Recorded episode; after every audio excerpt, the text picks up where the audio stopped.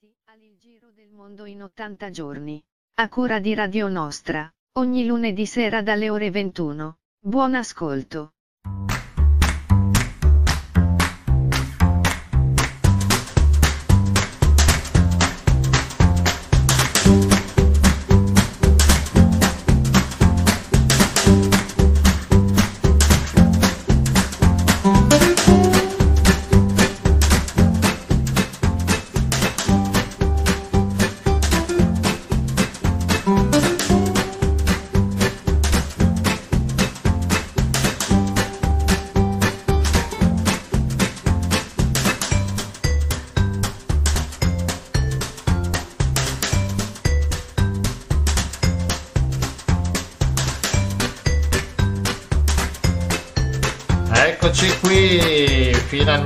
Siamo tornati dopo, aspetta che abbasso il, la, la musica che dopo mi dicono ma si sente nulla con la musica troppo alta della sigla, ecco qua.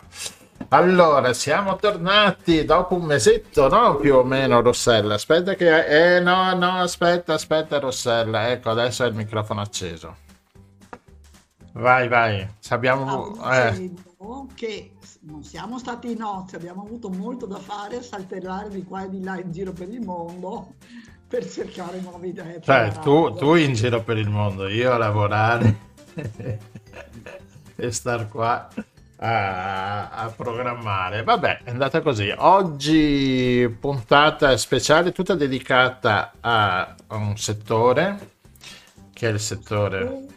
Una, la- per- perché il 24 di gennaio c'è stata la giornata mondiale dell'istruzione proclamata dall'ONU ancora nel 2018 ed è una giornata che l'ONU intende celebrare per favorire, eh, per eliminare la povertà educativa delle bambine e dei bambini. Sono tantissimi i bambini al mondo che non possono avere un'istruzione adeguata ma anche nei nostri paesi sviluppati qualche problemino vediamo insomma che c'è, quindi è giusto mettere al centro questo tema. Ma prima di cominciare, quindi con un numero monografico dedicato al mondo della scuola nelle sue varie, nei suoi vari aspetti, Certo. vogliamo accennare a una cosa che non c'entra niente, ma che mh, c'entra con le nostre vite, perché si tratta dell'ambiente. E sabato e domenica prossimi c'è una bellissima iniziativa a Caorle per chi può spostarsi verso quella zona ed è il Festival Nazionale delle Oche.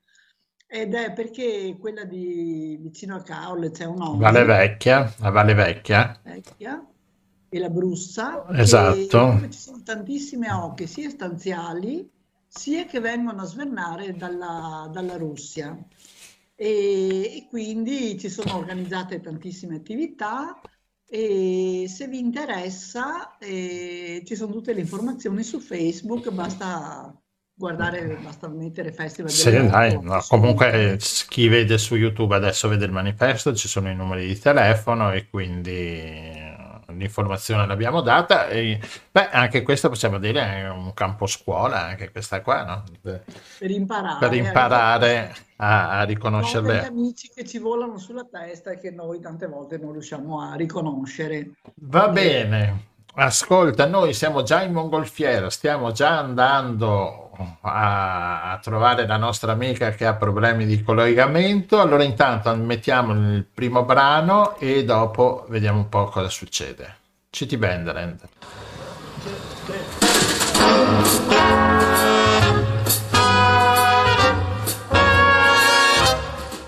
Grab your coat and get your hat. Leave your worry on the doorstep.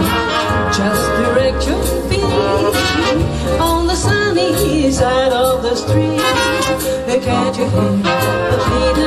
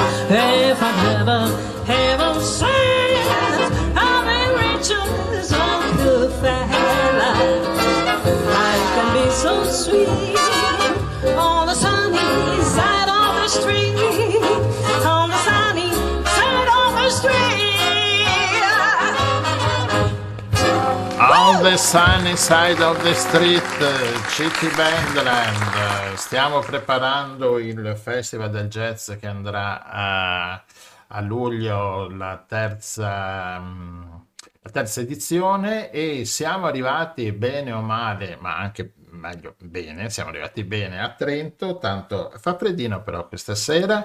Con noi primo ospite Daniela Buffoni. Buonasera Daniela. Salve, buonasera a tutti. Buonasera. Buonasera, bentornata in trasmissione, ti abbiamo già avuta l'anno Grazie. scorso. E dicevamo che il 24 gennaio c'è stata la giornata mondiale dell'istruzione proclamata dall'ONU e allora noi, così con questi amici, questa sera vogliamo parlare di scuola un po' in- per- sotto vari aspetti. Allora, Daniela è la presidente di Docenti Senza Frontiere e quindi ne avevi già eh, parlato l'anno scorso, quindi ti chiediamo molto brevemente di ricordarci di che cosa si tratta, che associazione è Docenti Senza Frontiere. Brevissimamente, volentieri, eh, beh, è un'associazione che nasce dalla base, diciamo, nasce da un gruppo di insegnanti che 12 anni fa, nel 2011, eh, volevano dare concretezza a, a un'idea di, di progettualità riferita alla pace, alla convivenza democratica, allo stare insieme, un'urgenza, diciamo, che già allora sentivamo. Se vi ricordate erano anche gli anni in cui erano uscite mh, documenti importanti come le indicazioni nazionali nel 2011, si parlava di un nuovo umanesimo, di una nuova cittadinanza e si aveva voglia insomma di dare maggior concretezza.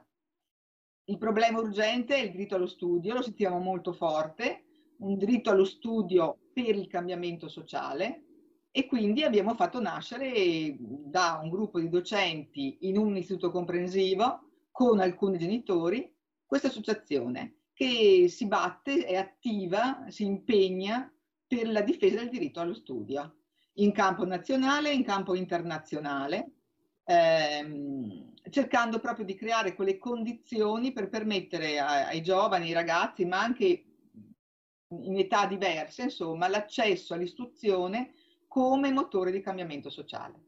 Questo un pochino in sintesi. E ci supportiamo in questo impegno attraverso dei quaderni, quaderni etici, neutri, eh, solidali, che appunto vanno a supportare le nostre iniziative a favore del diritto allo studio.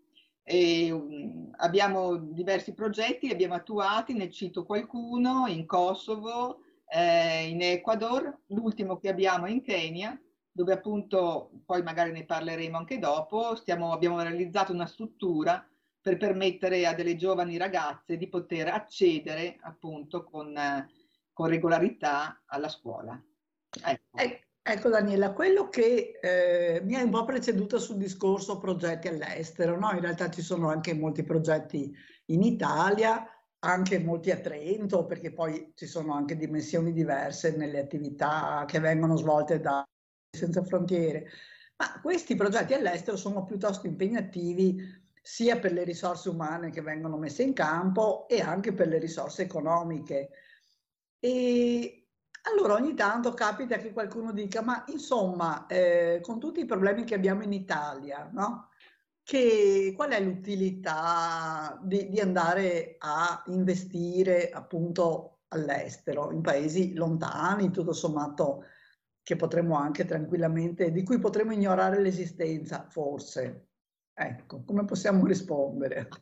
Direi che la domanda è interessante e anche pertinente e, e attuale, direi, no? Perché dà modo anche di dare significato e senso a, a tutta quella che è la cooperazione, no? La cooperazione internazionale, anche in un momento, diciamo, sociale e storico particolarmente delicato.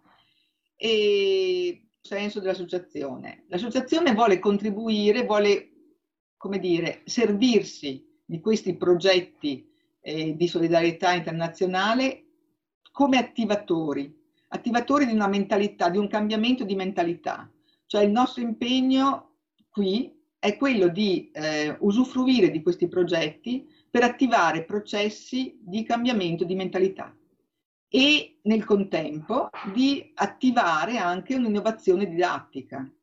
Allora, vogliamo dare un'idea di solidarietà che sia una solidarietà più vicina all'interdipendenza, cioè vogliamo far cogliere ai nostri ragazzi, ai nostri giovani, che il legame che ci unisce con questa realtà eh, fuori dall'Italia, nel mondo, sono realtà molto legate a noi da un rapporto di interdipendenza. Quindi vogliamo portare avanti un'idea di solidarietà che sia un'idea non di carità, ma di eh, giustizia. Quindi quello che attraverso questi progetti noi riusciamo a trasmettere qui è anche questa idea.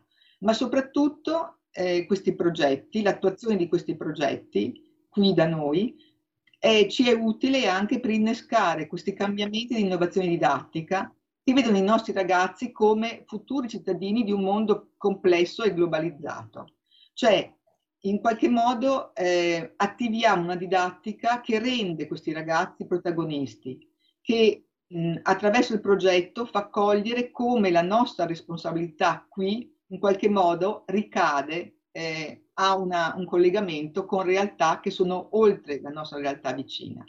Ecco che allora questi progetti diventano, innescano anche quel famoso ehm, approccio per competenze, quel sapere agito, no? quel, quel saper fare con quello che sappiamo, che ci permette, dovrebbe permetterci di creare contesti sociali più giusti, più equi, anche qui. Questa mentalità di giustizia di cui abbiamo bisogno. Cioè se non, se non cambiamo qui la mentalità, è anche difficile riuscire poi a, a creare condizioni eh, sociali eque anche nelle altre parti del mondo. Lavorare sul sistema, insomma, questa è un po' la sfida che mh, vorremmo eh, cogliere applicando, attuando questi progetti. Ecco, questo un pochino è, è, il, è il nostro pensiero, il nostro impegno. E negli anni hai avuto modo di sperimentare con i tuoi studenti, con i tuoi bambini, qualche aspetto eh, positivo, diciamo, di ricaduta rispetto a progetti che sono stati svolti all'estero? Sto pensando per esempio al progetto in Kosovo, che è stato un progetto molto importante, anche insomma, sia per la durata che per l'impegno in termini di risorse umane, in termini finanziari e che ha, si è sviluppato anche in, su tanti aspetti diversi, no? Certo. No, eh, il progetto in Kosovo in modo particolare era un progetto che si riferiva all'inclusione scolastica, no? quindi al, al, um, eh, a lavorare, all'impegnarsi attraverso questo progetto e attraverso lo scambio di buone pratiche con i colleghi della Kosovari, era, mh, mh, si rivolgeva proprio a implementare un'idea di inclusione, di un'inclusione significativa, un'inclusione importante, cioè appunto un, un modo per rendere protagonisti tutti gli alunni offrendo loro pari opportunità e, e condizioni di apprendimento in riferimento anche alla loro storia culturale e personale. Ecco, io direi che questo mh, progetto in Kosovo a cui tu facevi riferimento, ma anche sto pensando a un progetto sulla deforestazione in Tanzania, ad esempio, dove eh, questo legame di, di, questo significato di cooperazione come interdipendenza è proprio emerso nella sua forza migliore, direi, no? Rendere i nostri ragazzi qua consapevoli che il, ehm, l'agire per l'ambiente qui avrebbe, ha ricadute anche in altri eh, spazi, in altri luoghi, è un messaggio difficile da far trasmettere, ma che però è altrettanto importante e soprattutto restituisce ai ragazzi l'idea di essere protagonisti, di essere impegnati in prima persona rispetto a queste tematiche che sono globali come globale l'inclusione, cioè che non è semplicemente un'accoglienza, non è semplicemente un, um, un, far, un rendere partecipi gli altri di una, di una, realtà ehm, alla quale apparteniamo, ma soprattutto è coinvolgerli in prima persona le altre, no? appartenenti a culture diverse. Ecco, questo è un, è un po' il senso. Eh, sì, credo che in, questi, in quest'ultimo periodo purtroppo siano temi ancora più urgenti, eh, se, se, è possibile, no? nel senso che ci stiamo rendendo conto che le frontiere non ci sono, ci sono solo le frontiere burocratiche dove dobbiamo mostrare il passaporto, ma in realtà i problemi viaggiano invece, viaggiano eh, velocissimi e arrivano anche da mondi molto lontani, apparentemente molto lontani, e quindi questa sensibilizzazione rispetto al resto del mondo credo che sia fondamentale, insomma, per dei cittadini consapevoli, ecco, che...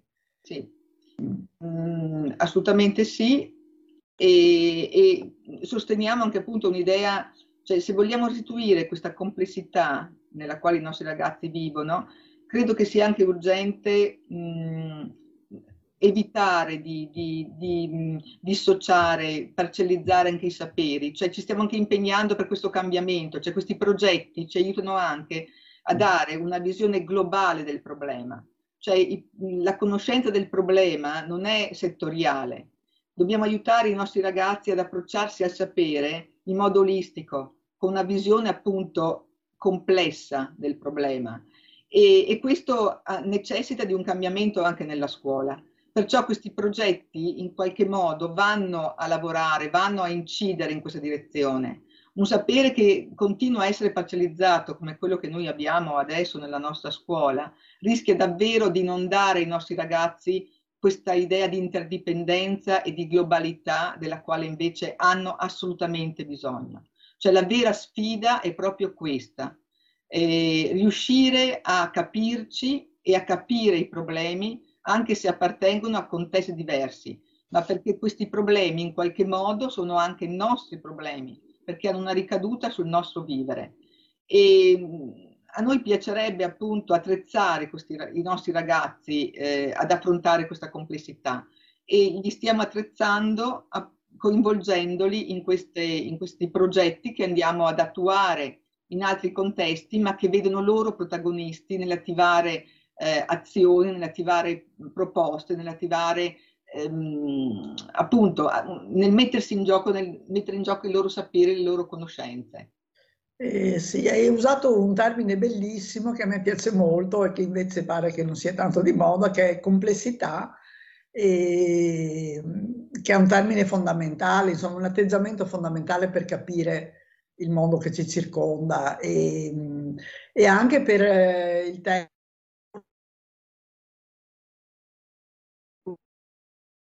è, ma non lo so, vabbè, fare una graduatoria dei temi, però insomma, vabbè, stavo pensando al, al discorso dell'ambiente, no? E poi ovviamente c'è quello gigantesco della pace, ecco. Certo. E sono temi ai quali eh, appunto eh, ci si approccia con una varietà di, di, di, discipline che interagiscono fra loro e che, e che sono fondamentali per riuscire a mettere a fuoco appunto la complessità e anche l'importanza di questi di questi temi che andranno a influire sul futuro, ma in modo molto concreto, perché poi sembra sempre che facciamo discorsi, no, così, e invece andranno a influire in modo molto concreto sulla vita di questi che adesso sono dei bambini, ma fra poco saranno dei giovani e delle giovani, insomma, no? E che avranno in mano il futuro. Certo. E ehm, non basta un, un approccio interdisciplinare o multidisciplinare Dobbiamo proprio trovare un, che, un approccio che adesso viene chiamato transdisciplinare, cioè che va oltre le discipline e non è un semplice dialogare, no? ma proprio è costruire conoscenze nuove, conoscenze complesse rispetto a problemi che sono globali. Complessità, mh, vorrei anche spiegare, non significa criticità, no? non significa qualcosa che ci inibisce, ma viceversa, la complessità attiva, deve attivare ehm, capacità proprio di propositive, deve arrivare ai nostri ragazzi non come qualcosa che li inibisce, ma che viceversa li aiuta a mettere in gioco le proprie competenze, le proprie conoscenze per affrontarli in un modo critico, in un modo appunto globale. la responsabilità, dice Moren, che la, la, la conoscenza, la visione proprio eh, olistica dei saperi dà anche un senso di solidarietà. Se noi dividiamo i saperi, dividiamo anche le persone, dividiamo le conoscenze. Bello. Dividiamo, ecco, e, e come associazione vorremmo cercare di supportare qui, come dicevamo prima, mi chiedevi, no? Qual è la ricaduta qua nel nostro contesto? Far ricadere qui questa idea di solidarietà che ehm, attiva una conoscenza che proprio è una conoscenza olistica, che prende dentro tutto, come dicevamo prima, insomma. Grazie Daniela, allora veramente grazie per, per, tutte le attività che riuscite a mettere in campo pur fra eh, difficoltà di vario genere, perché i tempi non sono facili per una serie di motivi e alcuni anche abbastanza così concreti e, e che però insomma riuscite appunto anche con questa campagna dei quaderni solidali magari ecco invitiamo magari a vedere il sito che è molto bello di Docenti Senza Frontiere dove viene spiegato anche questo discorso dei quaderni solidali che sì, ho fatto, modo... ho fatto, una carrellata del sito mentre andava, c'erano tutti i progetti del sito, insomma si è visto già il sito, comunque appunto andate a cliccare sul sito di Docenti Senza Frontiere e trovate anche mille altri progetti che sono in corso. E... Grazie. Grazie e... mille. Grazie, grazie a voi. Ogni tanto torniamo a, a chiamare. A, a bussarti, ogni tanto se qualche mongolfiera vedi verso il 30 se, siamo noi. Questi. Grazie davvero di questa occasione. Grazie. Grazie mille. Grazie.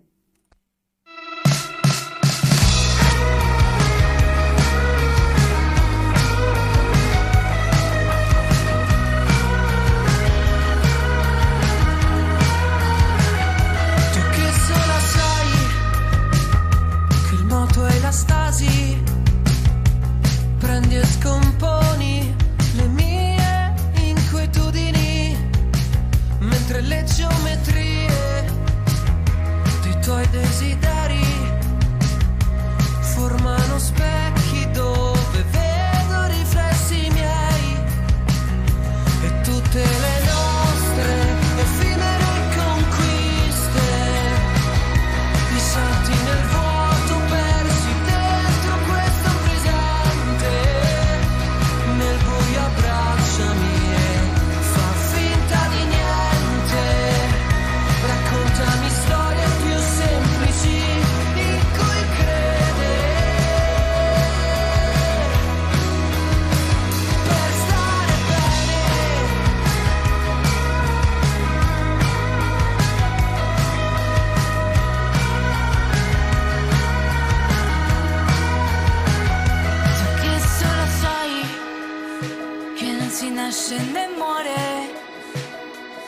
copri i miei lividi e scaccia i dubbi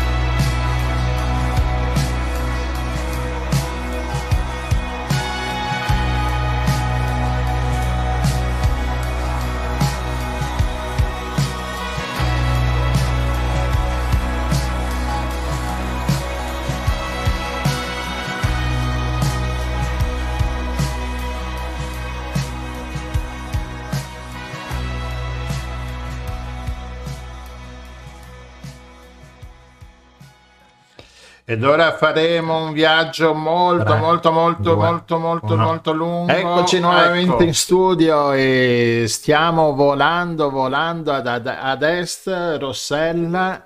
Qui sono le 21.30, ma dove andiamo? Siamo proprio all'inizio della mattinata del giorno successivo. Rossella, dove andiamo? All'inizio della mattinata per i molto mattinieri andiamo in Cina a Nanchino, che non sappiamo neanche tanto bene dov'è, ma adesso magari Adesso mettiamo la una- nostra amica, ecco, Emily De Conto, eh, ci racconta un pochino dove si trova. Emily De Conto, ti diamo del buongiorno. Eh, ormai sì, infatti. Buongiorno allora a voi. Buongiorno a te. A- Allora, com'è, come si sta là in Cina? Ti hanno detto, ma vai in Cina e tu hai preso bagagli e sei andata? Sì, io ho proprio scelto di venire qui. ehm, ci tenevo tantissimo perché a me è sempre piaciuto viaggiare, specialmente in Oriente, la Cina mi mancava. Ho fatto una grossa scommessa perché poteva andare molto bene o molto male, vista la situazione. Io ho scelto la sede ancora un anno e mezzo fa e devo dire che sta andando molto molto bene perché adesso hanno tolto le, le restrizioni, quindi posso andare in giro, mh, sia mh, in giro per la città, in giro per il paese e quindi sono molto contenta. E Nanchino si trova vicino a Shanghai, relativamente, insomma, vicino per gli standard cinesi, diciamo. E pur avendo veramente molta popolazione, perché parliamo di circa 8 milioni di abitanti, è una città veramente molto vivibile, con molte piste ciclabili, parchi, un sistema di mezzi di trasporto ottimo, tantissimi laghi dove la gente fa picnic, si può stare fuori, quindi sono veramente contenta. E anche il lavoro devo dire che dà molta soddisfazione. Eh, ma infatti la domanda necessaria è: ma che cosa ci fai a Nanchino? Eh. Certo, allora io in Italia sono un'insegnante di ruolo di lingua spagnola, però ho fatto una selezione per il Ministero degli Affari Esteri in collaborazione con il Ministero dell'Istruzione per insegnare italiano all'estero e quindi sto insegnando italiano all'Università Normale di, Lan- di Nanchino. Io praticamente sono una lettrice, diciamo, quindi faccio corsi di lingua e cultura, ma anche corsi di uh, storia, letteratura, musica, cinema, insomma, sono un po' un ponte, diciamo, tra le, mh, eh, le insegnanti cinesi, no? Che sono qui e quello che è la realtà dell'Italia. Ah, interessante. Ascolta, ma e hai tanti studenti interessati alla lingua italiana? Sì, sì, gli studenti sono tantissimi, difatti ci sono credo 4-5 insegnanti cinesi all'università che fanno appunto i corsi mh, sia di grammatica che di cultura e io sì, ho tante classi. Questo semestre avevo meno studenti, ma perché tanti sono in scambio in Italia e torneranno il semestre prossimo, ma ho classi anche di 20 ragazzi, quindi ce ne sono dalla prima eh, del primo anno di università fino al master, quindi è un corso di studio completo. Sì, ascolta, ma è l'interesse di questi studenti per la lingua italiana? Cioè, poi sono orientati a fare cosa? A diventare a loro volta professori all'università oppure altre attività legate comunque al nostro paese? Allora, l'interesse dell'italiano in Cina, ehm, questo l'ho scoperto qualche anno fa, è molto forte. Difatti ci sono anche dei canali nei loro social in cui insegnano italiano, quindi è proprio mm, un interesse ehm, che va al di là della professione futura, è un interesse anche molto culturale. Questi ragazzi che ho sono mm, i ragazzi che studiano lingue straniere, come possiamo farlo noi, quindi magari studiano l'inglese e un'altra lingua europea e mh, c'è chi vuole continuare ad insegnare, c'è chi si vuole dedicare di più alla traduzione, ehm, soprattutto traduzione commerciale, perché come potete immaginare, insomma, gli scambi sono eh, molto intensi. Adesso forse con il Covid può essere che mh, si siano un po' fermati i rapporti diretti tra le persone, però gli scambi commerciali sono, sono veramente intensi.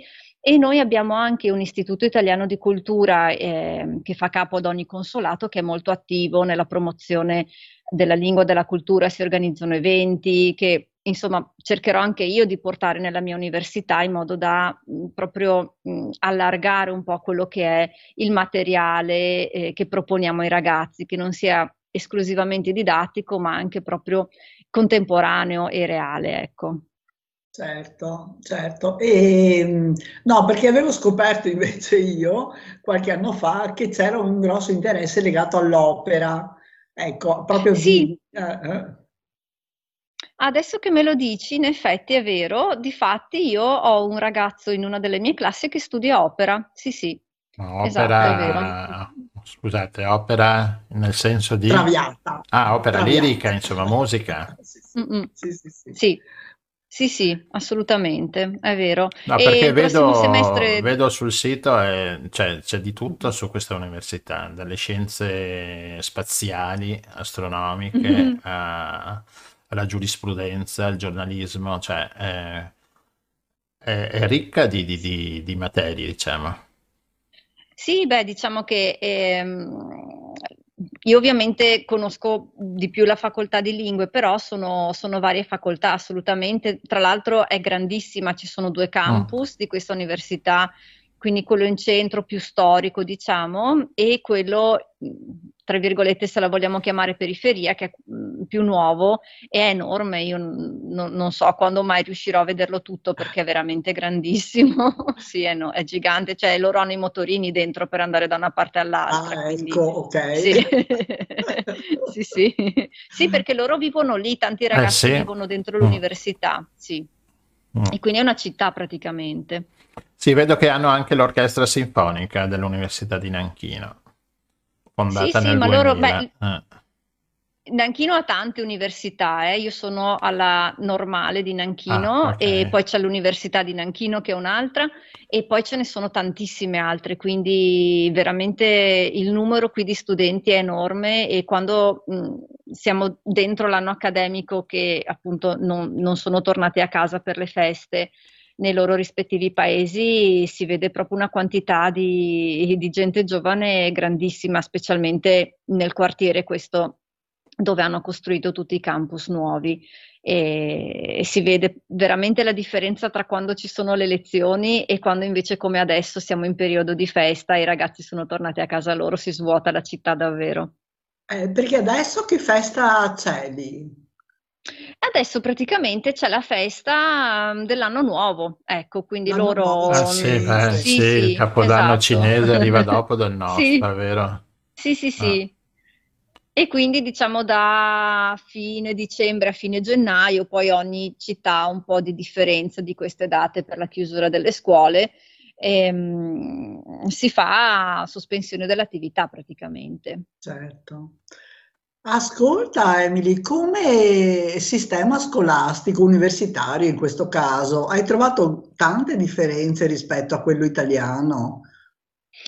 Allora, io in Italia ho avuto una brevissima esperienza di insegnamento all'università, quindi posso fare proprio così un confronto eh, forse un po' superficiale. Diciamo che qui sono più libera, nel senso che ho trovato da parte delle colleghe veramente mh, una fiducia enorme. Mh, Abbiamo scelto addirittura i libri assieme, c'è un programma da fare, ma mh, mi lasciano fare, ecco, quindi Mm. eh, ovviamente io immagino che parleranno anche con gli studenti per vedere come va e ogni tanto ci sentiamo periodicamente per confrontarci, però veramente mi hanno dato fiducia e l'ho apprezzato tanto, insomma. In Italia la mia esperienza è stata un po' diversa, nel senso che magari quello che dovevo fare era eseguire un po' delle istruzioni del professore titolare di cattedra, no? Lui doveva fare un tot di pagine di un certo libro e io quello dovevo fare. Però capisco che qui sono lettrice, ho i miei corsi, lì magari ero Esatto, più un assistente, ruolo, no? non so, sì, Era, forse eh, sì, un ruolo un po' era un diverso. ruolo diverso. Sì. Sì, sì, probabilmente sì. Però questo, ecco, è quello che, che ho visto sulla mia pelle, che ho, che ho potuto proprio eh, vedere con i miei occhi. Ma e gli studenti studiano? Eh beh, Gli studenti sono, sono molto bravi, se sì, sono studenti studenti sono... Eh, ma sono bravi, loro veramente sì, sono molto bravi. Diciamo che possono forse avere qualche difficoltà in più nell'improvvisare, mentre lo studente italiano, anche se non ha studiato in qualche modo, no, riesce a tirarsi fuori, a portare a casa un'interrogazione, Mm. sì. E questi ragazzi magari quello che fanno è studiano tantissimo a casa, si preparano molto bene, quindi gli dici di preparare una presentazione o di scrivere un testo, lo fanno molto molto bene, si devono un po' sciogliere dal punto di vista, ecco, di situazioni più reali, magari di, di improvvisazione, ecco, come dicevo prima. Eh. Però sì, sì, studiano, davvero La studiano. famosa creatività italiana, dai, a qualcosa serve anche, no? Sì, sì, sì, sì, però attenzione perché questi ragazzi veramente sono molto preparati, eh, Dobbiamo Sì, sì. tenerlo presente. Brava, Eh, sì. brava, sì. Eh, Questo- sì. no, te l'ho chiesto apposta perché Eh, sì. eh, sì, eh, non è che improvvisando poi fai tanta strada. No, Cioè, Purtroppo no, eh Sì. no, infatti. Ascolta, dai, per concludere, parlaci un po' di questo capodanno cinese, eh, perché ogni tanto vediamo delle immagini, anche queste maschere un po' per me un po' inquietanti, sarà che noi siamo abituati alle maschere veneziane. eh. Sì, no, no, mi fa piacere parlare adesso di come stiamo vivendo perché so che mh, in Italia vi danno delle notizie molto preoccupanti sulla situazione in Eh, è Cina. vero, in effetti. Ehm, io, per quello che vedo io, vedo una situazione normalissima, anzi la gente è molto contenta che non ci siano più le restrizioni di prima. Ehm, certo, stiamo parlando di una popolazione che ha vissuto molti anni mh, con un certo controllo e una certa preoccupazione, quindi ancora in giro si vedono tantissime persone con la mascherina, ad esempio, però queste scene apocalittiche che, che vi presentano io non ho avuto modo di vederle, che per carità non dico che non ci siano, però la gente qui vive normalmente. Proprio ieri sono stata in centro città appunto per vedere le decorazioni del Capodanno perché ci sono lanterne adesso coloratissime ovunque, che ce ne sono spesso in centro lo stesso, ma adesso molto di più. E quindi, essendo l'anno del coniglio, ci sono conigli giganti illuminati dappertutto, appesi nei negozi, appesi sopra le strade. Quindi è, è stato bellissimo, era pieno di gente. E ci saranno questi, questi eventi, appunto, come dicevi tu, fanno dei balletti con eh, i vari costumi tipici, maschere, cose di questo tipo e andranno avanti fino, credo, probabilmente a fine mese, insomma, quindi la Mm. gente adesso sta uscendo proprio volentieri. E ha voglia di fare festa perché sono Sì. stati anni molto duri. Allora, Sì. ti dirò più che scene apocalittiche, eh, sui giornali italiani, per quello che ho visto io, è comparso un- uno studio dell'Università di Pechino, quindi la fonte dovrebbe essere attendibile, che parla di 900 milioni di contagiati. Anche perché pare che insomma, i vaccini, quelli cinesi, siano meno eh, efficaci. Ecco, que- questo è quello che eh, eh, diciamo che le scene brutte erano quando c'è stata la rivolta contro il lockdown, perché effettivamente era un lockdown molto rigido e, e Sì. anche un po', insomma, sì.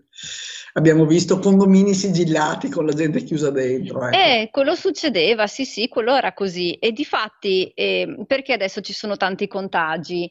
Ehm, perché eh, prima non si è contagiato nessuno Sì, e quindi sì, adesso sì. che hanno aperto la Certo. gente si sta malando. Mm. Ma Certo. mm, anch'io ho avuto la febbre e il mal di gola, ma non so che cos'era per dire.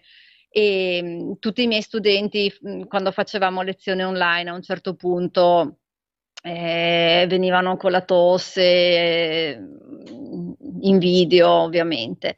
E quasi tutte le persone che io conosco si sono ammalate, poi c'è chi ha fatto il test, chi no, però insomma mm, è, è- successo subito appena hanno tolto le restrizioni che sì, Certo. tanta gente si è ammalata certamente, ma era ovvio, lo, cioè, Sì, lo sì. sapevamo tutti che sarebbe successo questo. No, no, Sì, qui è, sì. è stato spiegato anche qui eh, che uno dei motivi Mm. di questo numero di contagi era che questa politica del Covid-0 era un po' fallimentare, insomma, eh, nel senso controllare sì, ma eh, Covid-0, eh, poi prima o poi la, la gente deve anche eh, passare attraverso sto virus, anche se si spera Sì. in maniera non tragica, ecco. E difatti loro hanno aspettato probabilmente di vedere che ci fosse qualche variante più leggera e a quel punto hanno deciso che effettivamente non si poteva continuare per sempre così e, e hanno preso la decisione adesso, ecco. Questo è quello che, che è stato un po' spiegato, Sì, ecco sì, che sì. Mm. mm, non c'era un grosso pericolo e quindi bisognava tornare alla normalità. Ma la cosa eh, che è stata impressionante davvero è che eh, fino a veramente due o tre giorni prima noi continuavamo a fare un tampone al giorno praticamente in quel periodo lì perché c'era stato un aumento di case. Sì, Mm. sì. Mm. Ehm, sì, però si facevano sotto casa gratuitamente in bocca, quindi in realtà era più la scocciatura di andare Sì, eh, sì. in coda a farlo, ma era una cosa velocissima, non come in Italia, insomma, era veramente tutto organizzato velocissimo. E poi da un giorno all'altro hanno detto: bene, da domani non serve più.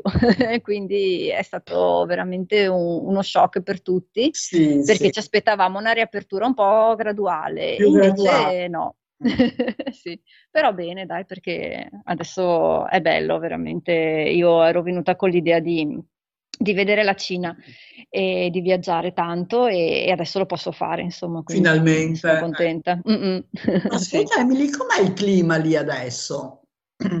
E allora è un po' strano perché fino a ieri era caldissimo e mm, veramente da stare in maglioncino fuori e adesso sta nevicando. Ah, ecco. Sì, dipende dai venti probabilmente e ha fatto caldissimo negli ultimi 20 giorni, aveva fatto molto freddo appunto tre settimane fa, ma qualche giorno.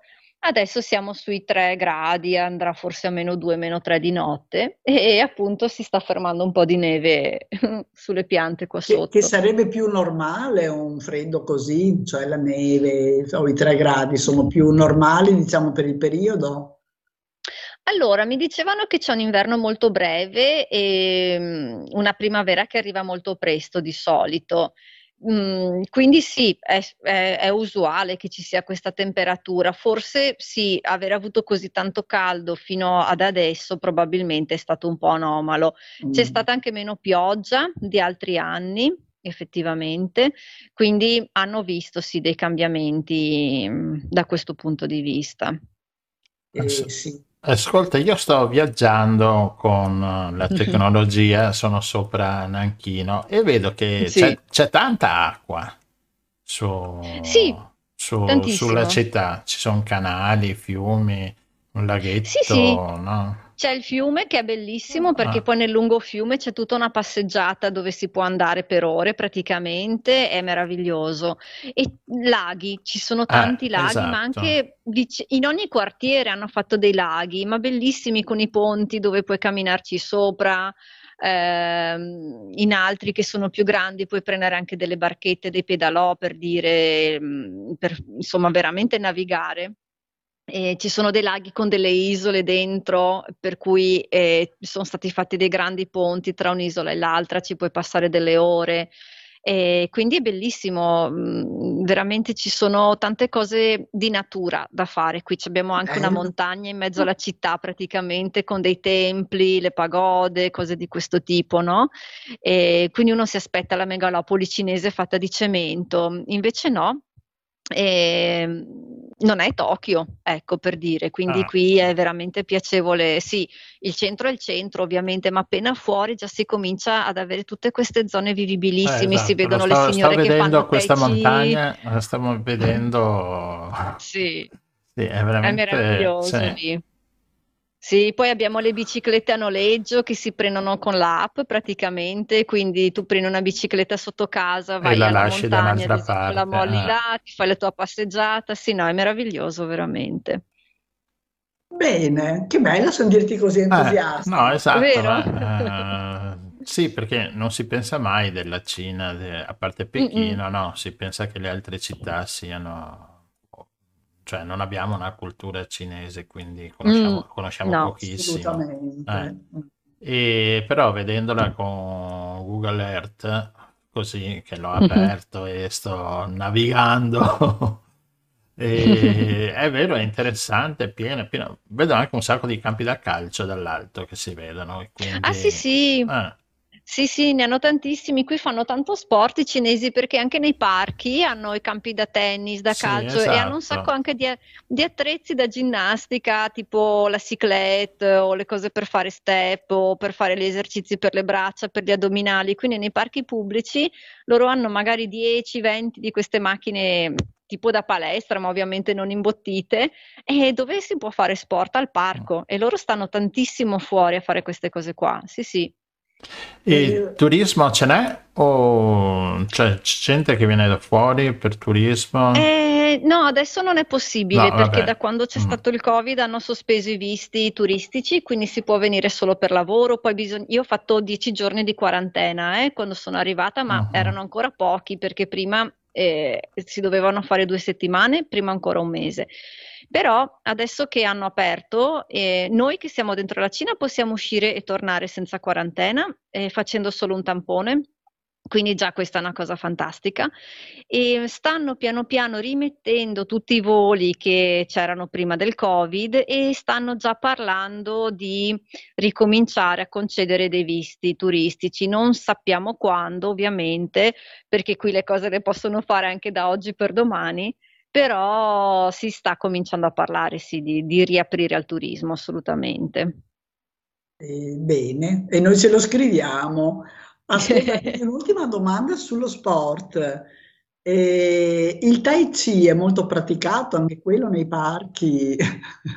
Sì, si vede tantissimo, ma non solo nei parchi. Qui eh, i condomini, ad esempio, non sono isolati come da noi in Italia, sono dei mm, complessi residenziali chiusi dentro un, mm, un compound, lo chiamiamo noi, quindi dove vivo io, ad esempio, ci sono 50 di questi mm, edifici dentro questo parco, lo chiamerei perché alla fine è pieno di vialetti, di alberi e ci sono delle strutture che possono essere chiuse per quando fa più freddo o mh, dei gazebi, insomma, aperti, dove tu a volte passi e vedi proprio le signore del residence, diciamo, che fanno tai chi, oppure eh, li vedi nei parchi, sì, sì, li abbiamo proprio visti, oppure fanno altre cose, arti marziali di vario tipo, oppure esercizi simili aerobica, oppure la danza con i ventagli, anche abbiamo visto. È bellissimo, cioè tu cammini per questi parchi e ogni giorno c'è una sorpresa, vedi cose diverse veramente ogni volta che esci di casa. Che bello, ecco. Mm-mm. Eh, grazie per averci offerto una visione un po' diversa, insomma, perché Sì. purtroppo qui si viaggia per stereotipi, no? Vabbè, Perché, certo. Sì. Mm. eh, eh, Sì, mi fa piacere tanto comunicare queste cose perché ehm, anche per me è stata un po' una sorpresa che è tutto veramente ehm, più bello forse di come me l'aspettassi. È complicato da un punto di vista tecnico fare tante cose perché qui si paga tutto con le app, le app sono in cinese, quindi magari io che so, eh sì, per fare tante cose ho un telefono in una mano e nell'altro, l'al- nell'altra mano l'altro telefono con il traduttore, no? Per vedere cosa sto comprando o mm, cose di questo tipo. Superata un po' questa fase dove ti arrabbi perché non capisci, impari un po' a fare le cose, poi ti godi quello che vedi, insomma, ecco. Va bene. Bene. Allora, grazie mille, Poi, grazie vabbè, per possiamo dire che la, che la Cina è vicina, tanto per andare per... eh. E grazie mille e buona colazione a questo punto. Eh sì, beh, fra un po', Eh. un po' prestino. Grazie a voi, Va mi ha fatto bene, piacere grazie mille. davvero. Ciao. noi prendiamo la mongolfiera che abbiamo lasciato qua nel parco e ripartiamo su e torniamo in studio. Ciao, grazie. Ciao.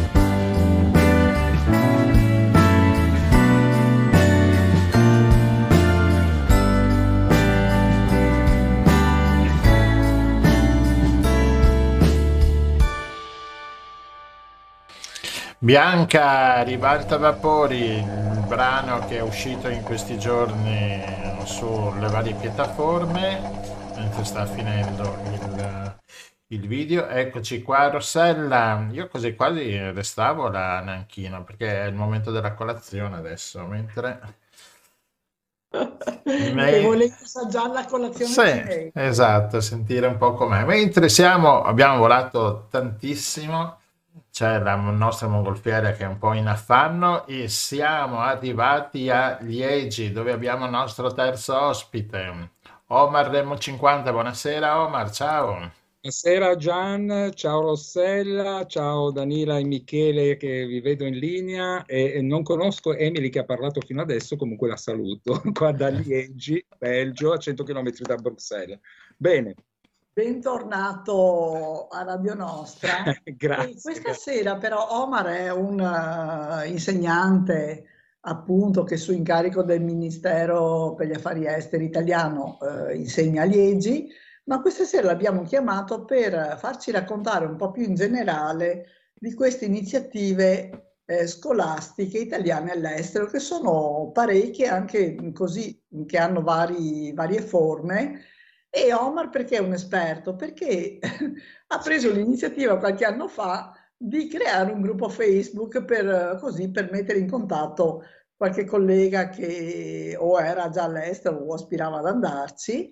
Questo gruppo gli è probabilmente scappato di mano perché ha raggiunto la stratosferica cifra di quanti iscritti, Omar? Sì, no, no, siamo tantissimi, e sono tutti colleghi, sono tutti amici, molti curiosi, quindi io sono contento di aver aperto questo gruppo nel lontano 2008 anche per motivi personali, perché ne volevo sapere un po' di più.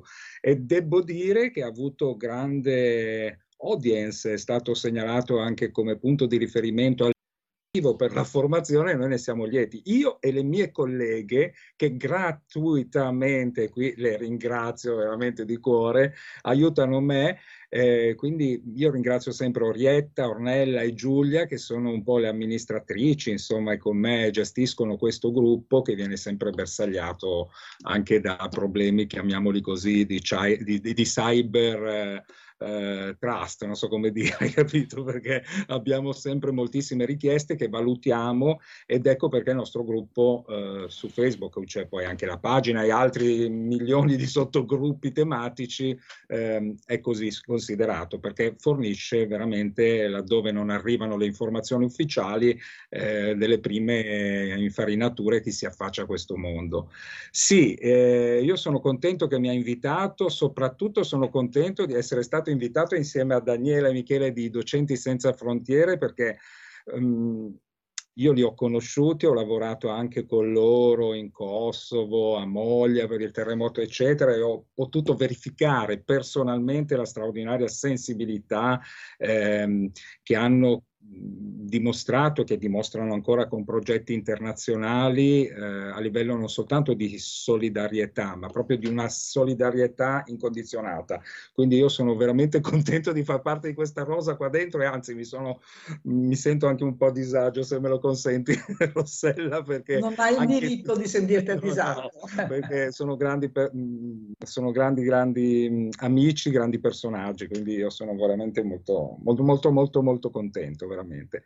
E eh, non vedo l'ora di sentire anche mh, fra poco l'intervento del caro amico Michele sul nuovo progetto, quindi ti starò a ascoltare. Eh? Comunque, tornando a noi, sì, ehm, c'è stato poco fa eh, la giornata internazionale no? eh, dell'educazione, il 24 gennaio, che in qualche modo cerca di portare in auge quello che oggi stiamo vivendo in, in maniera molto forte eh, quasi nell'occhio del ciclone in Italia con questo problema degli stipendi, ehm, qui ehm, in Italia diciamo degli stipendi degli studenti. È stato definito un articolo sulla Repubblica proprio due giorni fa eh, lo stipendio base quasi rasenta il limite della povertà per un insegnante italiano, quindi io non oso aprire adesso il, il, vaso di Pandora perché ci sono delle dinamiche tra genitori che dicono cose, insegnanti che ne dicono altre, però sicuramente è un bel problema e mi auguro che la politica finalmente apra la coscienza e il cuore per questo argomento perché i ragazzi che ci sono a scuola sono il futuro non soltanto dell'Italia ma di tutto il mondo intero. Mi permetto, Omar, sì, di aggiungere il cuore ma anche la testa, l'intelligenza perché esatto. se tu hai, vuoi un personale adeguato alle sfide gigantesche che ha di fronte un insegnante tutti i giorni in un contesto che, sociale che è veramente impegnativo per un sacco di motivi, anche per le difficoltà che i ragazzi... Leggevo oggi che ci sono due studi usciti in questi giorni sulla sofferenza eh, psicologica dei giovani eh, dopo il lockdown.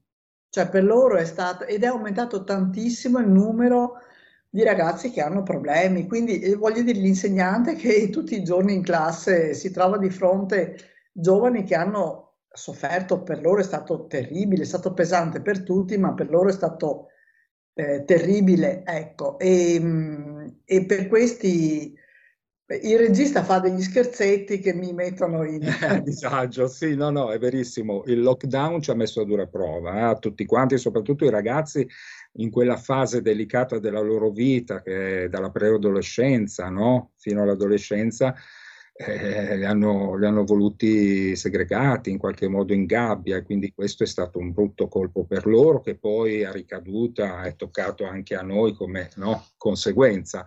Ma ehm, sì. Quindi tornando a noi, insomma, il discorso degli stipendi non è eh, una questione marginale, perché se tu vuoi del personale preparato e, e che va in classe con anche una carica anche emotiva e con intelligenza e con passione, eh, lo Esatto. devi pagare come si fa in- nei Ma paesi guarda- sviluppati. Va bene. Sì. Omar, allora invece tornando al Torniamo nostro a noi, discorso, esatto. alla domanda iniziale, no? Ehm, Sì, allora mh, ci sono tantissime realtà eh, nella- nelle scuole di tutti gli ordini e gradi nel mondo, a partire dalle scuole private alle scuole mh, indipendenti. Però ecco, io vorrei raccontare invece quella più strutturata, che è quella grazie, che grazie al Ministero della Pubblica Istruzione, quindi al MIM, che adesso si chiama anche del Merito, e del eh, MAICI, che è il Ministero ehm, degli Esteri, degli Affari Esteri e della Cooperazione Internazionale, si è visti, eh, si ha l'opportunità, diciamo, per noi insegnanti di poter andare a svolgere il nostro lavoro e quindi portare il nostro contributo anche agli italiani all'estero o non solo agli italiani, con addirittura mh, alcuni istituti statali omnicomprensivi ehm, che variano dai 6 a 7, 8 a secondo dell'epoca. Per esempio, in questo periodo abbiamo una bellissima scuola statale a Parigi, una Madrid, una Barcellona, una ad Atene. È rimasta quella da Addis Abeba, che è un grandissimo istituto. Avete dato voce al nostro collega eh, Gianni Caglione, che ha raccontato la sua esperienza proprio in, Eti- in Etiopia ad, ad Addis Abeba. Purtroppo è stata chiusa un'altra bellissima e grande realtà ad Asmara in Eritrea recentissimamente, diciamo qualche, forse due anni fa, e, mh, speriamo si possa riaprire. E poi ci sono delle realtà a Zurigo e quindi queste sono le scuole però chiamiamole proprio eh, statali italiane o sezioni italiane. Poi ci sono tutta un'altra moltitudine di realtà che vanno dalle scuole europee, soprattutto in Europa, ci sono sette sessio- sezioni italiane, forse otto, alcune ci sono domande in essere che vogliono aumentarne il numero, molte sono a Bruxelles e nei dintorni, almeno tre o quattro, ce n'è una a Lussemburgo, a Francoforte, a Monaco di Baviera, a Varese e insomma in queste realtà. Eh, quindi sì, anche in Italia Varese ce ne sono anche altre di altre serie, ma eh, ecco, non entro nei dettagli, diciamo che le più mh, eh, importanti da un punto di vista così anche politico-strategico sono queste. Poi vi sono un'ottantina di sezioni italiane, straniere, nelle varie scuole o internazionali o bilingue o locali dell'Unione Europea, dei paesi anche non eh, dell'Unione, eh, ce ne sono alcune in America, alcune in Asia, alcune in Oceania e poi ci sono anche scuole non paritarie, tipo a Smirne, a Basilea, ma ci sono poi una serie anche di altre scuole, qua ci si perde eh, un Ci po'. si perde perché la varietà è veramente molto ampia. Per esempio in Albania, che è un nostro vicino, un paese di rimpettaio, no? È piccolino, eh, che però è importante per l'Italia per una serie di ragioni.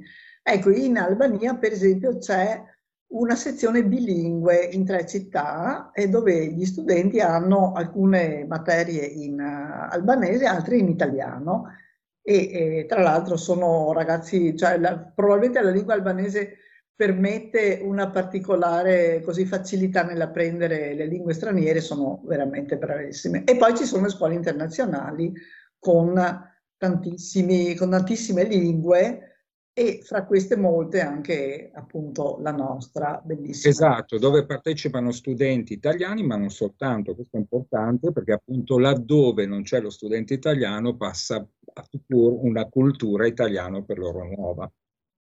Quindi Certo. sì, Sì, sì, questo è molto importante, ce ne sono quindi tantissime.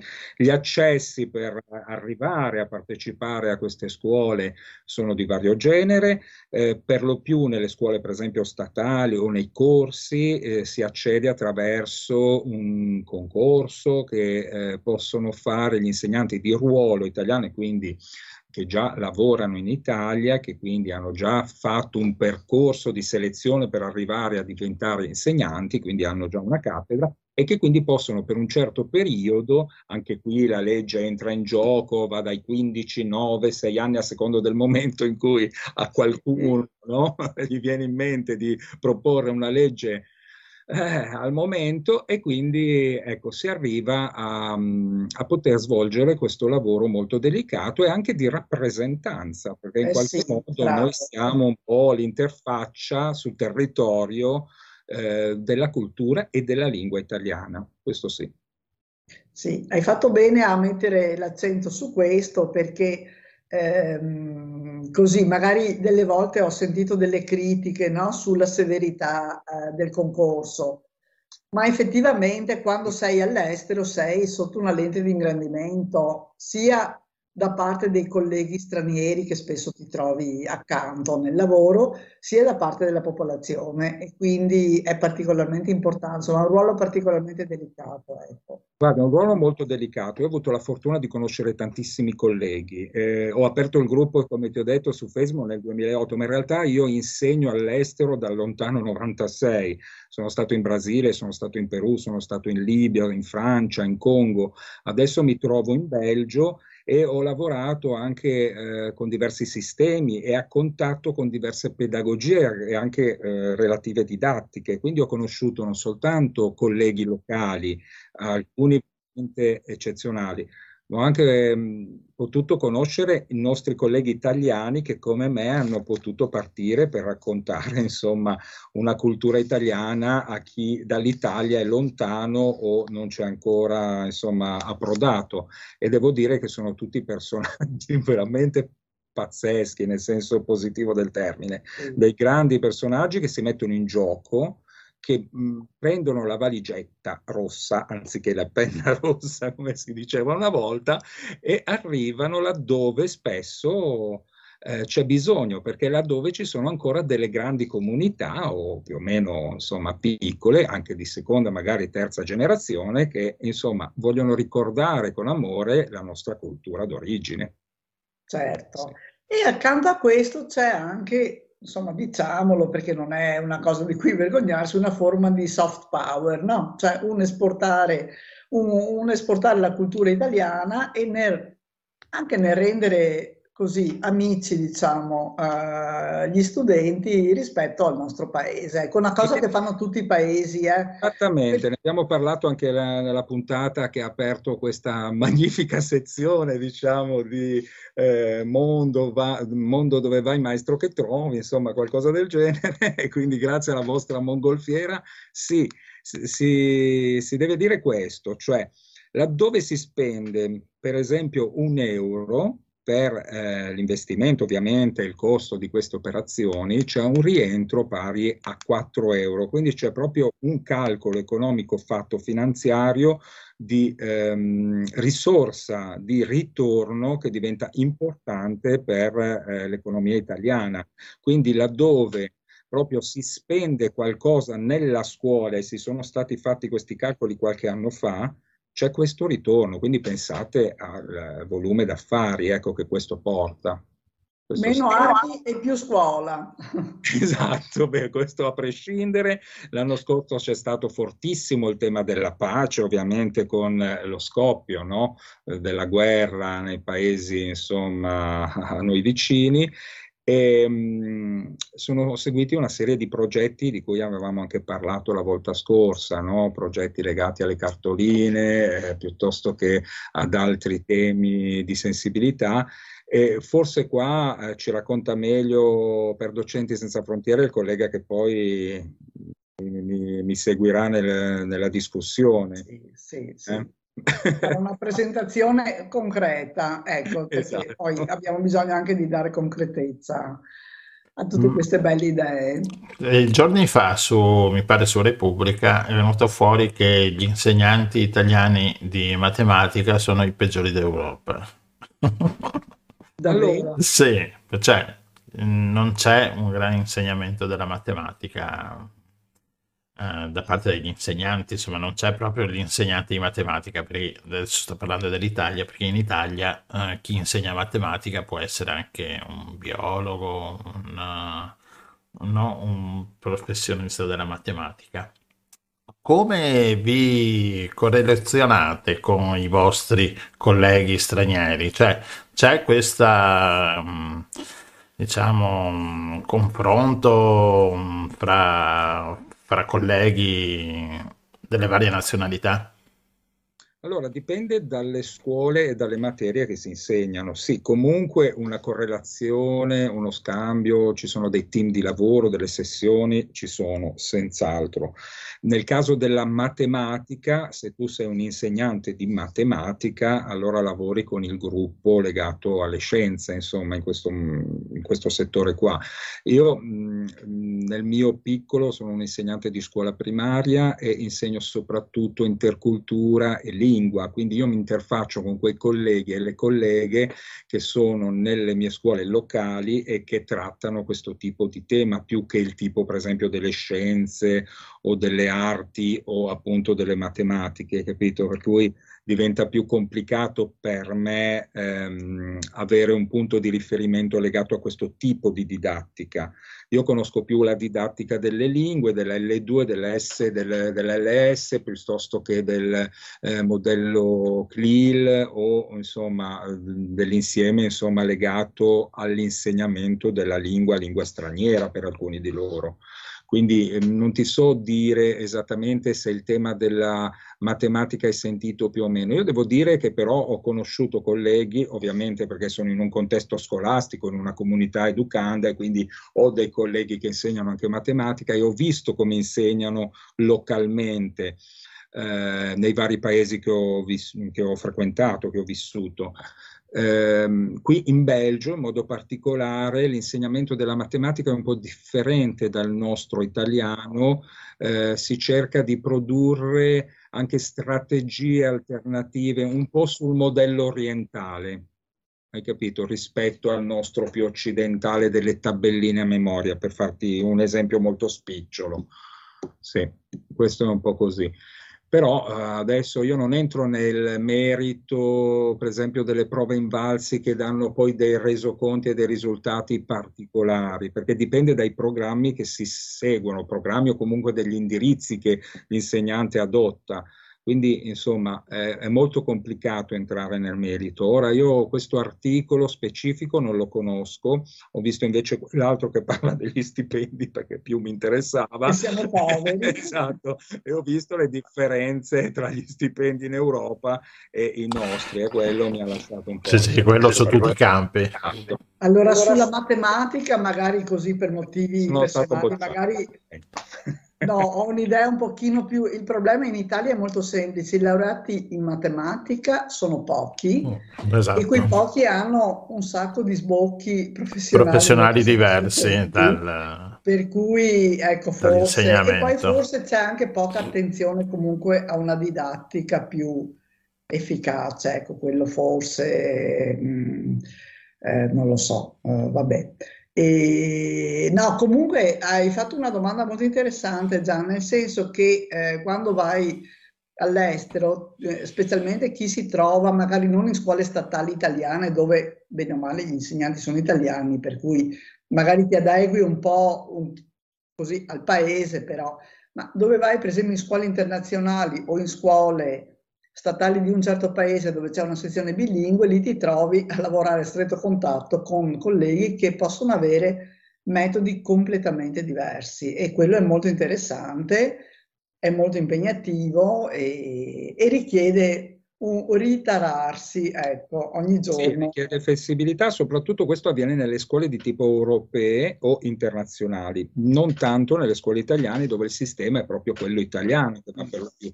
E nemmeno nei corsi di lingua e cultura che invece sono tematici sulla lingua e la cultura come eh, quelli che faccio io in questo momento.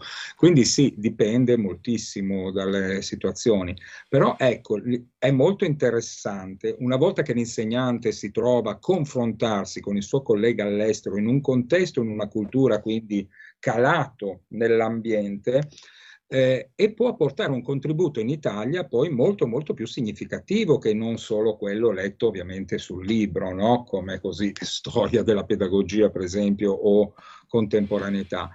Peccato che poi una volta che l'insegnante rientra in Italia tutto finisce e ritorna. Nessuno, eh sì, è vero. È un grosso, grosso problema, non soltanto a livello di una perdita delle esperienze, della, eh, delle risorse che sono state investite per far sì che questo no, poi è anche andato all'estero quasi, ma è anche un problema frustrante psicologico per la persona che rientra, che poi ha chiuso nel suo bagaglio storico questo bagaglio culturale. È un grosso, un grosso problema. Vero, condivido in pieno questo, sì.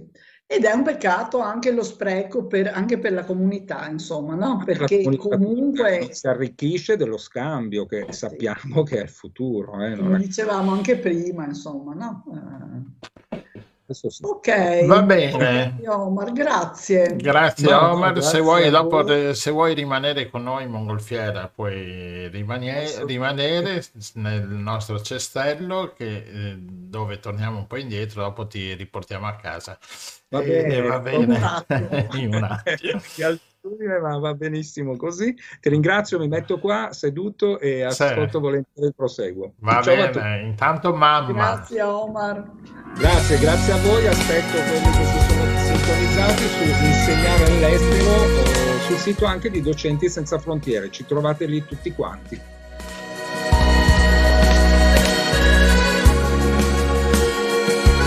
Mi bastava un sorriso per sentirmi migliore, per sentirmi di avere una mamma, un fiore. Mi ricordo la sera quando spegnevi la luce, una tua carezza asciugava il mio viso. Con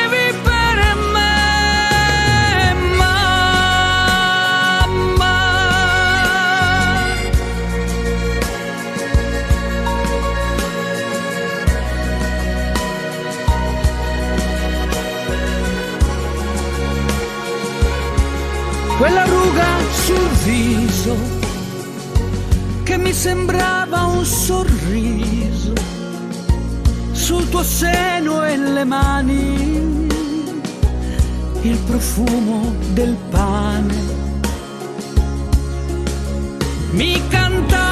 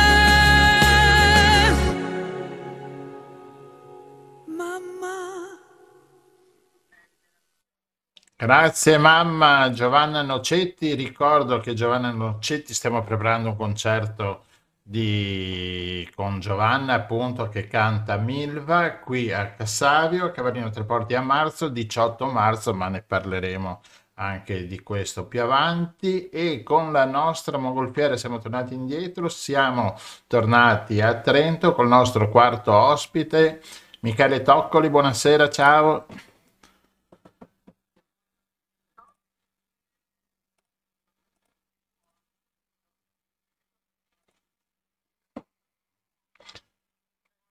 Michele. Allora, Michele è il direttore di Docenti Senza Frontiere e quindi gli chiediamo di concludere un po' questo percorso attraverso vari aspetti della scuola, parlandoci di un progetto concreto che è stato realizzato da Docenti Senza Frontiere, un progetto importante. Aspetta, Prego. aspetta, prima di... volevo avvisare Michele che mentre lui parlava il microfono era spento e comunque la sua, il suo ringraziamento non si è sentito se vuole rifarlo. Allora, ringrazio per l'invito, ringrazio gli ospiti che vedo eh, nel riquadro e, e ringrazio anche gli ascoltatori eh, della trasmissione. Un saluto caro a Rossella. Ciao Michele.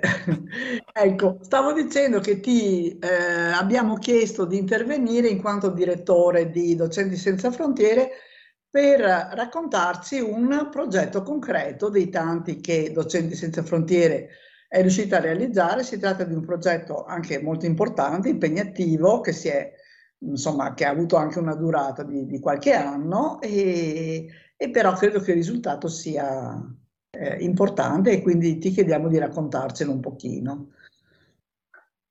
Beh, il, il progetto in Kenya ha, ha, una sua genesi singolare perché siamo, eravamo stati contattati proprio da Suor Lucia in Kenya, una suora delle collegine che è emigrata prima in Tanzania dalla Sicilia e poi trasferitasi in Kenya, in, questi, in questo quartiere a Niru, vicino all'aeroporto, con a fianco due o tre piccoli slam o baraccopoli, come si preferisce chiamare, e, e ci aveva contattati in Facebook un paio di volte perché ehm, prendessimo in esame un progetto dalle, presso, la, presso, la, comunità dove viveva.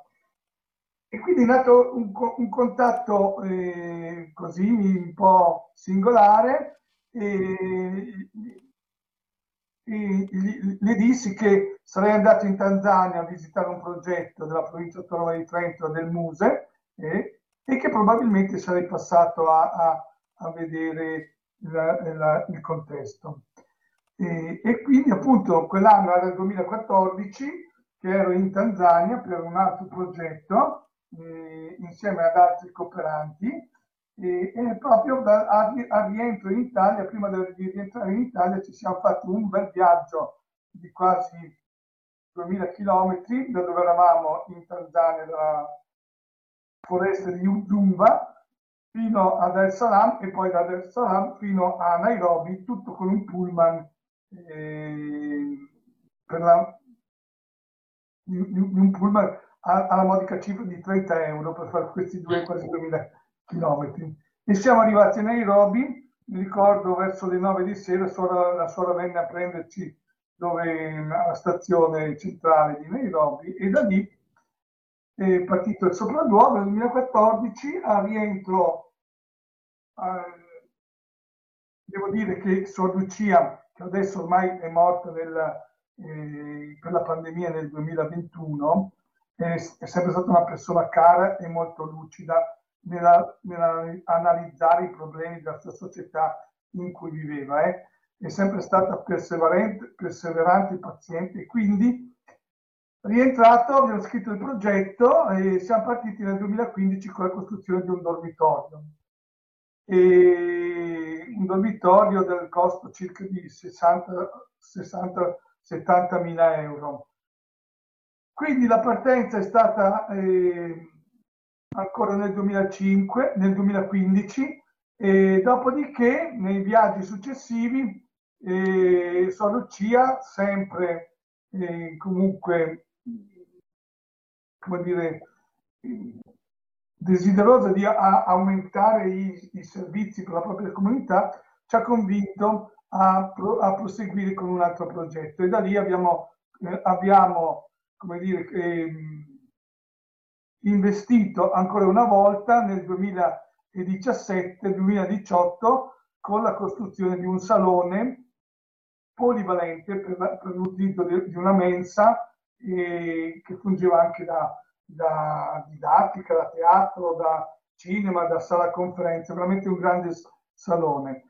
E poi nel 2020, nel 2019, proprio l'anno prima della, della pandemia, abbi- abbiamo scritto il progetto per il terzo lotto del, del progetto che era la, la costruzione definitiva della scuola secondaria sopra la scuola primaria che già esisteva.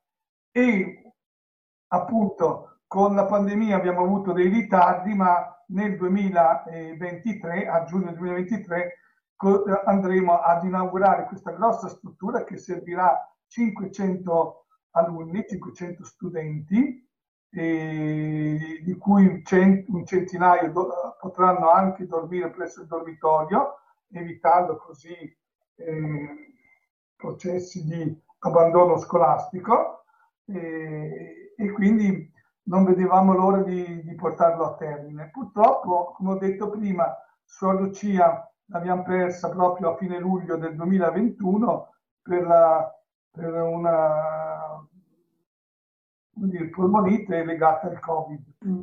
E- e ci dispiace, a me dispiace molto che, che non ci sarà questa inaugurazione perché eh, la forza del progetto era proprio questa persona dal punto di vista proprio di, di- di passione che, che ha dimostrato in tutti questi anni nel voler recuperare risorse in, modo anche imprevedibile, solo attraverso un contatto Facebook è riuscita a recuperarsi, a recuperare un progetto che poi eh, porterà sicuramente il suo nome nei, nei prossimi anni.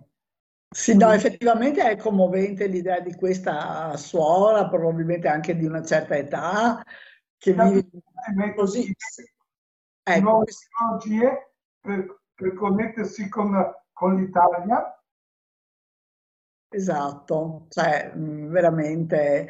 Ascolta Michele, ma che tipo di bisogno va a soddisfare questo, questo mh, progetto che è stato realizzato, che mi pare di capire, adesso stiamo anche vedendo delle foto così, no? È abbastanza eh, grossa la struttura. ecco. va, va a, a coprire il bisogno di, di portare al, eh, al diritto allo studio numerosi alunni, numerosi bambini che vivono a, a distanza della, della- della scuola e che vivono in, in tre piccoli slam della città, di vicino del quartiere in cui siamo, siamo circa tre, a tre mh, chilometri dall'aeroporto Kenyatta, eh, porta il nome del presidente della, della Repubblica eh, del Kenya, e, e favorisce appunto la, la- la- la- possibilità di, eh, di avere un pasto,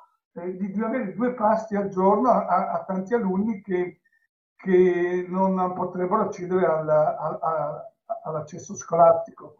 Perché la scuola delle suore collegine è una scuola che già prima di questo nostro intervento eh, eh, aveva un'utenza di circa 200 alunni, e di cui un, più del 50% proveniente da famiglie che potevano magari eh, pagando una quota di iscrizione, una quota di, di partecipazione alla scuola secondo il proprio reddito.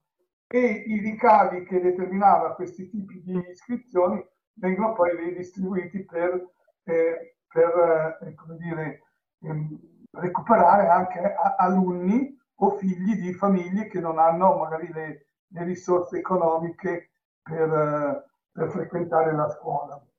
E quindi eh, e con progetti che abbiamo eh, promosso e sostenuti con, in modo perseverante e paziente da Sua Lucia, e se- arriveremo con quest'anno, che proprio è il nuovo anno, incomincia adesso all'inizio di febbraio, arriveremo circa a, quando saremo a regime a 500 alunni perché partiranno adesso i due nuovi corsi delle scuole secondarie e poi arriveranno fino al termine previsto. Ecco. Quindi eh, è un progetto importante, è un progetto di, di- di costruzione, ma che poi all'interno vedrà anche dei- degli interventi di formazione e di collaborazione con i colleghi, con i colleghi eh, locali. Eh, alcuni docenti della nostra associazione so- scenderanno in Kenya per fare formazione, per, per fare un reciproco scambio di buone pratiche e, e- e- anche dei volontari in questi anni hanno raggiunto le suore eh, per ehm, come dire, supportare il progetto che avevamo eh, in corso.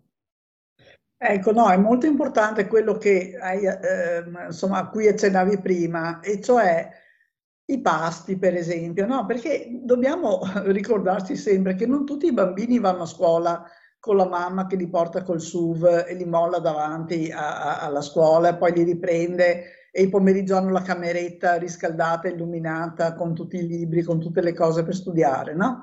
Quindi eh, per bambini che vivono in situazioni un po' difficili, la scuola è un punto di riferimento fondamentale, eh, fondamentale. No, no, che, che- che offre uno spazio sicuro, eh, uno spazio di formazione, ma anche che permette di soddisfare bisogni primari che altrimenti forse sarebbero un po' trascurati, no? Quindi Ah, senz'altro diventa anche una seconda casa opp- oppure una prima casa per tanti alunni che si vedono, come dire, un- il destino anche un po' cambiato di poter frequentare, frequentare la scuola. Certo. Anche, eh, consapevoli di questo, in questi anni eh, il dottor Senza Potere, come ogni anno, distribuisce una borsa di studio eh, piccola di 1500 a- euro a- per rimuovere eh, proprio i, per rimuovere gli ostacoli al diritto allo studio di alunni e per ben due anni abbiamo promosso questo, questo aiuto, questo intervento per degli alunni eh, del Kenya, di- di- di- della scuola in cui siamo presenti. E quindi per due anni abbiamo distribuito le borse di studio a due famiglie per, eh, anche per, con l'obiettivo di renderle autonome nel- nel- nelle attività che avevano eh, avviato e, e an- e con lo scopo poi di provvedere alla- all'iscrizione, del- alla continuità della, della formazione dei propri figli. Ecco. Certo. Quindi abbiamo anche istituito Che, che problemi ci sono stati, Michele, nel realizzare concretamente questo progetto, al di là dei finanziamenti che immagino saranno arrivati un po' alla volta, insomma, ma comunque siete stati bravi e li avete trovati, ecco, ma Sì, ci sono stati problemi tecnici e, che i finanziamenti magari non, sono, non erano sufficienti, poi mi ricordo per il dormitorio abbiamo dovuto rimetterlo in finanziamento perché avevamo superato il budget di, di, una, pochi, 15-20 mila euro, sembrano, sembrano pochi, ma in realtà eh, per un progetto di, di quella portata eh, era stato sottostimato il dormitorio. Avevamo stimato 60.000 euro di progetto che poi invece è diventato 80.000 e quindi l'abbiamo dovuto rimettere in finanziamento. In finanziamento. E, e, quindi è stato una, una prima, come dire, eh, un primo monitoraggio, un primo polso del, di come si, si deve progettare in, quei paesi e, come, e, di come si deve calcolare bene le, le, le le risorse che si mettono in gioco. Devo dire che abbiamo trovato comunque collaborazione splendida anche dalle altre suore, dalle, dalle suore collegine che sono lì in um, convento, con, che erano lì con Suor Lucia. E, e, e, tra i, e, tra i, problemi che abbiamo riscontrato eh, c'è stata la pandemia poi, che ha rinviato e anche lì ha, per la seconda volta, come dire, eh, aumentato i costi di materie prime, aumentato i costi di, di, de, de, della costruzione, però siamo, eravamo un po', come dire, con l'esperienza precedente siamo riusciti a contenere questi, questi aumenti senza doverlo rifinanziare, ma, ma rimodulando e spostando eh, delle percentuali di soldi da, da, settori ad altri, per cui siamo riusciti a, a terminare gli impianti elettrici, a risparmiare magari più su altre parti, ma poter comunque eh, restituire adesso una struttura finita e pronta per l'utilizzo. E quindi è stato un processo impegnativo, ma credo ampiamente ripagato. Abbiamo visto la foto eh, dei bimbi sorridenti e, e credo insomma no, che la soddisfazione sia, sia Sì, enorme.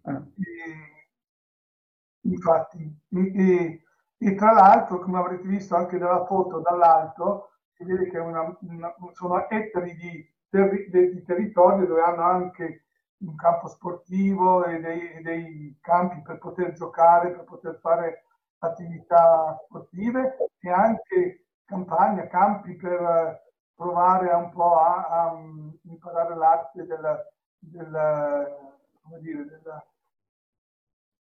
bio, della, della bioecologia, ecco. Certo, sì, questo è anche molto importante. Ascolta, quindi ci sarà un'inaugurazione ufficiale a giugno, dicevi? Sì, stiamo aspettando di definire le date perché probabilmente sarà invitato l'ambasciatore italiano in Kenya, che tra l'altro è nuovo, in cui si è insediato solo due o tre mesi fa, e quindi stiamo aspettando di definire insieme a lui la data di, questo, di questa inaugurazione. Poi nel progetto in realtà c'era anche la- la- l'ambizione di invitare tutte le associazioni ONG italiane che lavorano in Kenya proprio in quella in quell'occasione a inaugurare il salone per le conferenze, invitando anche tutti i, i referenti italiani del, del- del progetto, dei progetti Ah, che bello, è una bellissima idea. Mm. Adesso vediamo se, se sarà possibile, altrimenti il piano B prevede l'inaugurazione con l'ambasciata.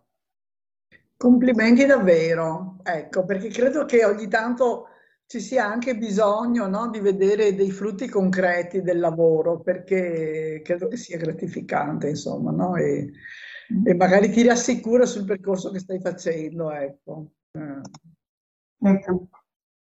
Quindi, quindi complimenti. E non so, Daniela o Omar, avete così voglia di dire qualcosa? Daniela, Ah, mm, quando, ecco, sono dei... Se posso dire una parola grossa, è che mm, è speranza. Quando vedi che una- una- una- un progetto di questo genere, no? Eh, che come dice Michele, ha avuto una genesi anche abbastanza impegnativa, laboriosa, ehm, riemerge con forza la speranza e l'utopia. La speranza che effettivamente qualcosa possa cambiare e che possa cambiare grazie all'educazione all'istruzione, che si creino dei ponti, che ci si incontri, che si possa fare insieme. Tutto questo desiderio di giustizia sociale veramente trovi concretezza. Ecco, credo che il sentimento della speranza non sia un sentimento puerile o un sentimento infantile, ma sia veramente la, mm, la motivazione che, che spinge a fare, spinge a fare noi come associazioni, ma credo che spinga anche tanta gente, tante persone di buona volontà, tanti insegnanti, ehm, comunque a perseverare in, in obiettivi, ecco, di giustizia. Mi piace ripetere questa parola, giustizia, perché la vorrei proprio istituire all'idea di carità, all'idea di beneficenza, all'idea... Abbiamo bisogno di giustizia, ecco, e alla carità e alla beneficenza deve eh, appunto sostituirsi quest'idea. Giustizia, giustizia per tutti, condizioni eque per tutti, opportunità per tutti. Vogliamo credere in questo e insomma ognuno, credo, ognuno di noi possa nel proprio ambito, nel proprio eh, posto di lavoro, nel proprio ruolo, animato da speranza, ecco, possa veramente impegnarsi in questa direzione. Sì, certo. Aggiungerei la giustizia climatica, che mi sembra così un tema trasversale, come giustamente dicevi prima, ecco, ma di grande urgenza. È vero, è vero Rossella, questo concetto metaforico del ponte che hai appena citato, Danila, mi piace moltissimo, è una cosa ricorrente e mi ha colpito moltissimo quello che hai detto Michele sul concetto invece della eh, seconda casa, no? che la scuola per questi bambini diventa veramente una seconda casa, al di là che, si, che gli si offre proprio eh, il, il, ehm, il, eh, come dire, il soddisfare dei bisogni primari, come dicevi Rossella, questo è verissimo perché loro vengono a volte a scuola, l'abbiamo sentito anche negli interventi delle volte scorse, in alcuni casi proprio per mangiare, perché laddove non c'è sicurezza c'è anche la fame che, che, fa da padrona. In questi casi eh, raccontavi l'idea, l'idea, il progetto del dormitorio, quindi di poter ospitare questi ragazzini a, a portare il loro contributo ma accogliendoli proprio come in un'altra casa. Questo mi ha molto colpito e mi fa piacere che ehm, queste organizzazioni eh, riescono a colpire nel segno raccontando la scuola come casa. Questo è molto bello. Quindi dare l'idea della familiarità. Mi piace. Grazie Michele. sì. Grazie a te. Sì, il, il dormitorio è, è, è, stata una chiave di lettura importante per questo progetto perché mh, favoriva una certa sostenibilità nel, nel portare a scuola poi questi, questi alunni. E quindi eh, Suor Lucia comunque aveva una visione di, di, come voleva costruirsi questo istituto che adesso si può chiamare proprio istituto perché raggruppa scuola materna, scuola primaria, scuola secondaria di primo grado e, e forse poi più avanti anche una scuola superiore. Quindi eh, No, e, e, e, siamo contenti appunto perché questo, questo si conclude con una certa sostenibilità e anche le suore presenti hanno dei direttori laici, non sono loro che, che, che, che conducono la scuola, ma ci sono dei civili, dei laici, delle persone, degli insegnanti che vengono, anzi ci sono ancora due insegnanti che una volta erano eh, alunni e, e, e venivano da, dall'Islam, adesso hanno un lavoro e sono diventati insegnanti loro stessi all'interno della scuola. Quindi è un progetto che sotto tutti gli aspetti si può considerare sostenibile adesso e che avrà una continuità.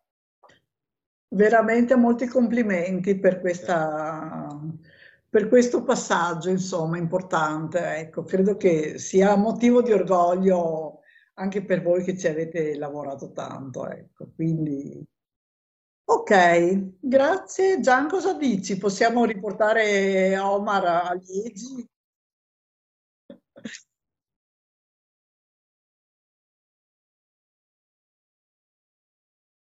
Va bene, ciao a tutti.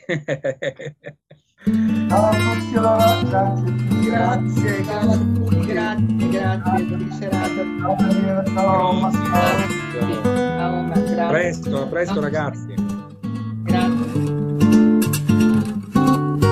È che il vento ha smosso sogni mentre il verso del tuo ego ora un'altra direzione, senza sosta rovistare tra ragioni, la ragione di un leggero smarrimento da quel solco che hai scavato sul tuo tempo.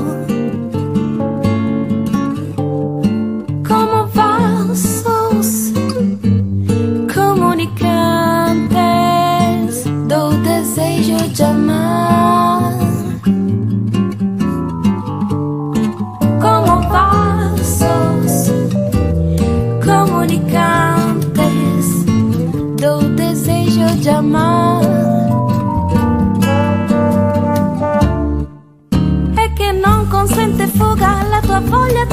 riflessiva se la mente sta puntando una nuova direzione, se distanze tra pareti nell'inganno di un pensiero sono aria che attraversa inesorabile la vita in un respiro como vasos comunicantes do desejo de amar.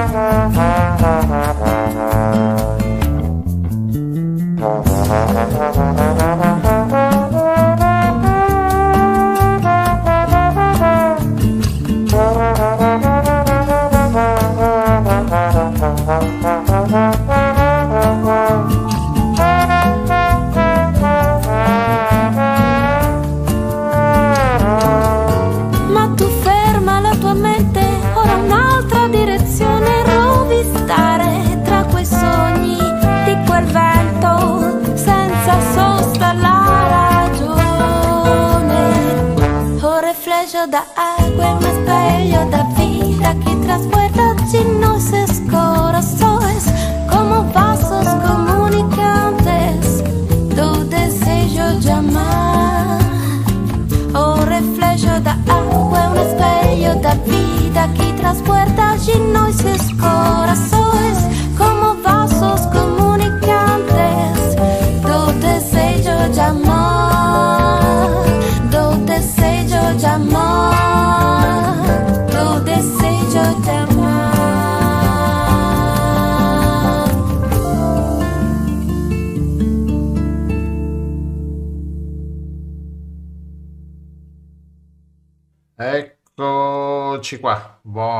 siamo ritornati dentro. Abbiamo ancora con noi il nostro Omar che non vuole scendere dalla mongolfiera. No, scendere, gli mi piace. voglio Gli stare piace. su, avevo paura, soffrivo di vertigini, ma con la mongolfiera è tutta un'altra cosa. Eh, Sei guarito. Messaggio spettacolare, quindi resto su, resto su volentieri ancora un po' Va bene. con voi. Eh, Rossella, noi finiamo, eh, la finiamo qua. Finiamo, Va bene. la finiamo La qua. finiamo Come è qua. stata una serata interessante, diversa un po' dalle solite che facciamo. Lunedì prossimo torniamo con i nostri argomenti molto vari, Sì. ecco, che a spilluzzicare di qua e di là. Ecco, quindi Bene, Eh. a lunedì prossimo e seguiteci perché abbiamo un sacco di cose da fare in questo periodo, febbraio, marzo, aprile sarà fare intenso, intenso. intenso, periodo intenso, ecco, Bene. per cominciare bene l'anno. A lunedì a prossimo. tutti. Ciao. Ciao! Ciao, ciao a tutti, ciao a tutti, grazie a voi.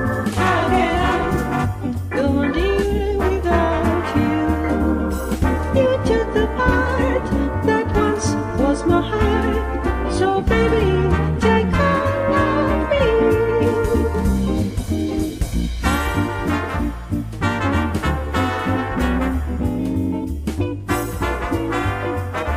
Avete ascoltato Il Giro del Mondo in 80 giorni, seconda serie. A cura di Radio Nostra. Scritto e condotto da Rossella e Gianluigi. Una produzione dell'associazione La Rete. Musica della sigla finale di CT Bandland. Il programma lo puoi seguire su YouTube, Spotify, Anchor Podcast, Google Podcast, sui social Facebook e Twitter e sul sito www.radionostra.gindofri.com.